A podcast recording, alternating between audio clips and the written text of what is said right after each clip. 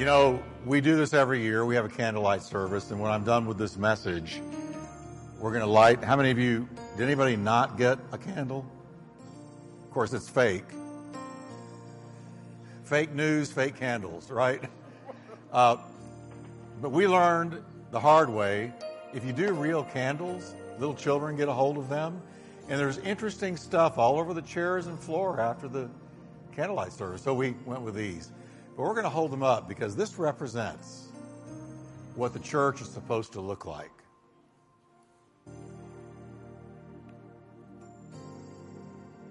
Now you're, I'm not telling you, well, you can do it with me. This is a warm up. This is a dress rehearsal because we're going to do it for the whole song of Silent Night at the end. But look around you. This is what the church is supposed to look like. Amen? What did Jesus say to us about us? You are the you're the light of the world. What does that tell you? It tells you that maybe there is no light without the light the church holds up. And what is the light we hold up? Jesus, who is the original light of the world, and the light of the world, Jesus, lit us. Amen? So we're supposed to shine like this. And, you know, when you celebrate Christmas and the real reason for it, then you shine. You shine. In the last two Sundays, we've had about 20 people come to Christ because the light was shining. Amen? So turn it off. That's dress rehearsal. And we're going to do that all together in just a little bit. Let me read part of the Christmas story for you. And this is Matthew 2 1, starting at verse 1. Now, after Jesus was born in Bethlehem of Judea in the days of Herod the king, behold, wise men from the east came to Jerusalem, saying, Where is he? Who's been born king of the Jews? For we have seen his star in the east and have come to worship him. And when Herod the king heard this, he was troubled and all of Jerusalem with him. And when he had gathered all the chief priests and the scribes of the people together, he inquired of them where the Christ was to be born. So they said to him, In Bethlehem of Judea. For it is written by the prophet, and this is the prophet Micah that is being quoted. But you, Bethlehem, in the land of Judah, are not the least among the rulers of Judah, for out of you shall come a ruler who will shepherd my people Israel.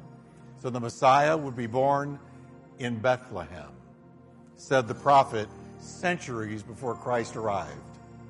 Then Herod, when he had secretly called the wise men, determined from them what time the star that they had been following appeared. And he sent them to Bethlehem and said, Go and search carefully for the young child, and when you have found him, bring back word to me that I may come and worship him also. Translated, that I may come and kill him. That's what he had in his mind. When they heard the king, they departed, and behold, the star which they had seen in the east went before them till it came and stood right over where the young child was in a little house. And when they saw the star, they rejoiced with exceedingly great joy. And when they had come into the house, they saw the young child, about two years old now. This isn't the baby behind the hotel in a manger. Jesus is two years old or so now. And the star hung over this house supernaturally. And when they had come into the house, they saw the young child and Mary, his mother. And what did they do? They fell down and worshiped him. Now, now, dear church, get this picture. It's a two year old, but they have fallen down to worship him. A two year old. Because they understood who he was and they worshiped him. And when they had opened their treasures, they presented gifts to him. I want you to stand with me gold, frankincense, and myrrh. Thank you, Lord, for the reality of Christmas. In Jesus' name, amen. You can be seated. Let me just expound on this just for a little bit. Now, first of all, you have to picture this. Here's Mary, the mother, and she's seeing these wise men. These were not astrologers, they were astronomers, they were scientists. And here are these highly educated, brilliant scientists bowing down to worship a two year old. Now, what's going on there? This is where Christmas began. They're worshiping a two year old. And then they gave very expensive gifts. Again, gold, frankincense, and myrrh. Now, why in the world would you give gifts to a two year old like that? I'm going to give them a toy. This is no normal two year old. This is no normal child. This is a supernatural child, stem to stern, beginning to end. This is a supernatural boy. Why not a toy or a bed or something practical? But they give to him rare, precious, and expensive, but not typical gifts for a child. Their gifts represent what they understood him and who they understood him to be. With every one of those, gold, frankincense, and myrrh, there's meaning behind them. And I want to tell you what that meaning is. First of all, let's take gold. They gave him gold. If I'm Mary, I'm saying hallelujah. Right? Because they're giving him gold. And this wasn't a couple of trinkets. They gave him costly, expensive amount of gold. They gave it to him. We're giving this to him. Well, what is that? Gold all through the Bible represents royalty. All through the Bible, it represents royalty. And so they're giving him what they knew illustrated as royalty. He was king. They, they knew that this two year old had been born a king. That his, his whole reason for being on earth was to be a king. He was a king. He wasn't just anybody. God had come to earth in the form of a baby, and he's king. So when they gave him gold, they were saying, You are royalty. This is royalty. This is not earthly royalty, this is heavenly royalty. This little boy is heavenly royalty. It describes Jesus this way in the Bible. Listen to these verses. Uh, John the Revelator saw Jesus in heaven at the very end of the book of Revelation, and here's the way he described him. On his robe and on his thigh, he has a name written King of Kings and Lord of Lords. He's King of Kings, he's Lord of Lords. But these wise men, somewhere along the way, you know, they made a long journey from the Far East to come all the way to Bethlehem, tracking that star that had so mystified them. And they, they reach Bethlehem, and the star finally hovers right over the house where he is. God's saying, He's in here. He's in here. And they go and they knew who he was, and they said, Here's royalty. Listen to what Paul described Jesus as He who is the blessed and only sovereign, the King of kings, and the Lord of lords. They said, This is a king. Why did heavenly royalty come here to die for you and me. And so they were acknowledging somewhere along that long journey from the Far East to Bethlehem, God had somehow revealed to these wise men because they weren't Jews. They weren't worshipers of, of Jehovah. They were not uh, uh, followers of Moses. But somewhere along the way, God revealed to them that this baby, this, this star, had, had guided them to a supernatural child. Folks, let me tell you something. Jesus was not normal. He was human, but he was all man, all God, all God, all man. He was not normal. He was not typical. There's never been another one like him and never will be because he was virgin born. He was begotten of the Father. Do we get it tonight? Royalty. Can you say with me, King of Kings, Lord of Lords? And let me tell you, that means he's the king of all kings on this earth. He's king over all the kings of this earth. There's not a nation on this earth that has a president or a king or a leader of any kind that Jesus is not over because he's the king of all kings. But then they gave frankincense. Frankincense is a really costly and fragrant kind of gum substance distilled from a tree. All right? In Old Testament times, it was always used in worship frankincense. It was burned as, as a pleasing offering to God. It was sort of like the Old Testament incense. They used frank incense, frank incense, frankincense. And they burned it in worship to God. So what are they saying? Not only is he royalty, but he is very God who we worship. We worship him. They bowed down to a two year old. Can you imagine that? But it was right, it was proper, it was understandable, it was, it was good. Because even though he was still a two year old, this is God wrapped in skin. Are you there? But frankincense was also used as medicine and as perfume. So catch this. The frankincense represented Jesus as the one that we're to worship and as our great physician. He's the healer. They said, We recognize he's, he is worthy of our worship, but he's also, frankincense is used for medicinal purposes. He's a healer. He's a healer.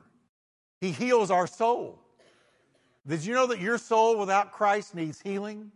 Did you know your soul with Christ sometimes needs healing? And, and, it says of Jesus that he was anointed to bind up, to seal up, to, to bandage up and heal our broken hearts. Oh, how I wish I could minister Jesus to this whole world because our world right now is one great, big, bleeding, broken heart. Violence, despair, confusion, inflation, pressure, stress. And yet, God says to the whole human race from the cross, I love you. And there's healing in my son. There's healing in my son. He heals our soul. He sometimes heals our bodies. And his shed blood brought healing to the whole world. Dr. Luke summed up Jesus' life this way. He said, and you know that God anointed Jesus of Nazareth with the Holy Spirit and with spiritual power. And what did he do? He went around everywhere doing good. Everybody say, and healing. Say it again, and healing. And healing all who were oppressed by the devil, for God was with him. When Jesus came to town, he healed. When Jesus left town, he healed on the way out. When Jesus was in the highways and the hedges, he healed. When he was on the road, he healed. He healed blind eyes, opened deaf ears, raised people from the dead, cast out devils. He healed. He's a healer. And they knew this. These wise men knew this. So we're going to give him gold because he's royalty, and we're going to, we're going to give him frankincense because he's worthy of our worship, and he's the healer of the nations. I want to say, anybody watching right now online and those that are here, these are hurtful days. These are difficult days. These are days of stress. These are days of perplexity. These are trying times. And everybody, somewhere along the way, gets hurt. Can I tell you, look up. Take the pain, take the hurt, take the stress, take the oppression, take your struggles there to Jesus. Because frankincense, he's worthy of my worship and he's healer. And finally, they gave to him one last gift myrrh. This is so telling. This is so telling. Because while frankincense represents sweetness, myrrh always symbolized bitterness. And myrrh, like frankincense, is a fragrant gum like substance uh, obtained from a tree. All right? But it's bitter. It's not sweet, it's bitter. Bitter to the taste. And unlike frankincense that was used for perfume, myrrh was used, are you ready? To embalm the dead. That's what myrrh is used for. So, the gift of myrrh, here's what they were saying this little two year old, this supernatural child, begotten of the Father, born of a virgin, this little boy is one day going to die for us. Did you catch that? Myrrh to embalm the dead. They gave him myrrh. Jesus said this about himself Even I, the Messiah, am not here to be served, but to help others. And catch this, everybody, to give my life as a ransom for many. Jesus said that about himself. He didn't have other people running around say it only. He said it about himself. Why am I here? Because I'm going to give my life a ransom for many. Now, here's what ransom means it's the money you put down to free a slave. Ransom is the money you put down to free a slave. That's what ransom means. The Bible says we all sin, we all fall short of the glory of God. We're bound to sin, slaves to sin. We do what sin tells us to until we meet somebody stronger than our sin. And that's Jesus. And, and Jesus said, I am going to give my life. My life and my blood are the only currency that can be paid to set mankind free from being slaves to sin. He paid the ransom. He paid the price. He said, That's why I came. That's why I'm here. To die on the cross, to, to die, to be buried, and then to ra- rise again from the dead. I came so that my blood would be a ransom, a ransom for the human race. So that when you look up and you say, Jesus, come into my heart, immediately the ransom he paid is good to you and good for you and operates in your life because your sins are washed away and you are taken off the slave block and made free. You will know the truth and the truth will make you free. Amen. So, what is the reason for the season? Little baby Jesus born behind the hotel in Bethlehem under a starry night with just animals and Mary and Joseph and some angels watching. And then two years later in this house, they came and they recognized who he was. And they said, He's royalty. He's worthy of our worship. He's the healer.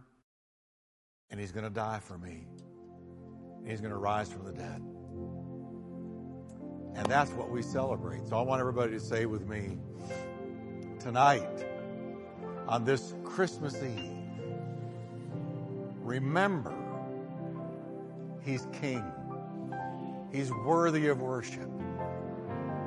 And He's my Redeemer. Amen. Amen. Amen. So I want you to take your candle and let's stand up together, can we?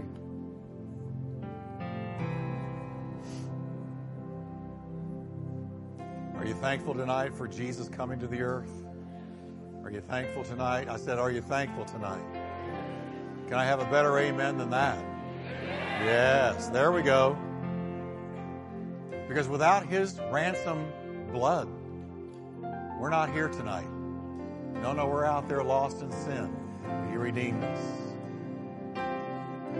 Now, Jesus said, You're the light of the world. Folks, let me tell you something. We're entering a new year where it's very dark in our country, very troubled. And if ever the church needed to stand up and do this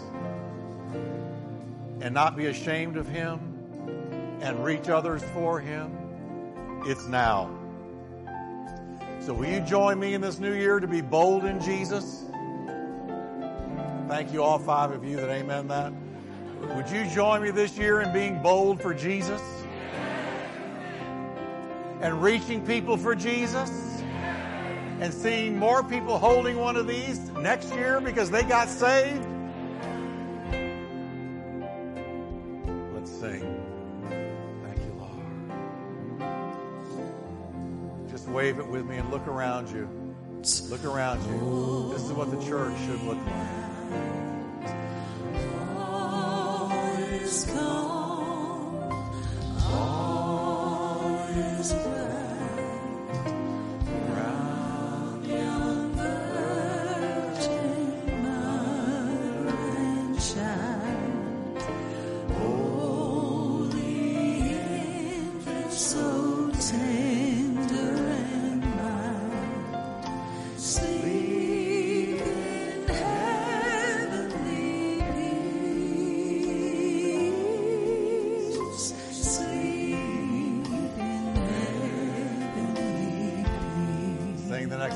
With us now. Thank you, Lord.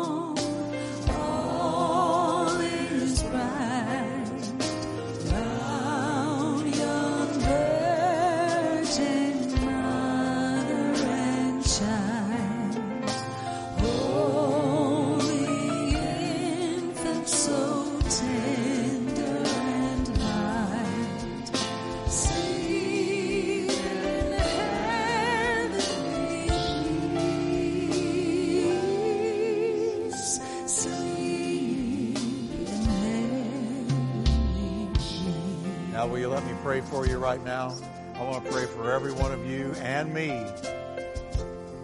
that God, in this coming new year, that our church will look just like this. Just like this. And that God will use you for His glory and keep you by His power. Will you let me pray for you?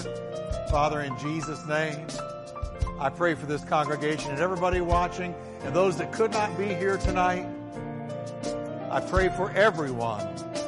And I pray that, Lord, this new year will be a fruitful year, a year of miracles, a year of success in God, a year of kingdom advance, a year of God getting the glory, a year of many, many salvations, a year of deliverance, a year of healing, a year of restoration, a year of unity. Lord, I pray that you will take this church and those watching and everyone, not just this church, but all churches that are sticking with the gospel and have not given up your word. That you will bless them, bless us all to impact this nation of ours that is dying for lack of Christ, that needs the salvation only Jesus can bring. Would you just lift your hand, everybody, and just say, Lord, this year, let my life count for God like it never has before. In Jesus' mighty name. Amen. Everybody say amen. Amen. I would say give the Lord a hand, but you're holding something, but I'll do it for you. There you go. Amen.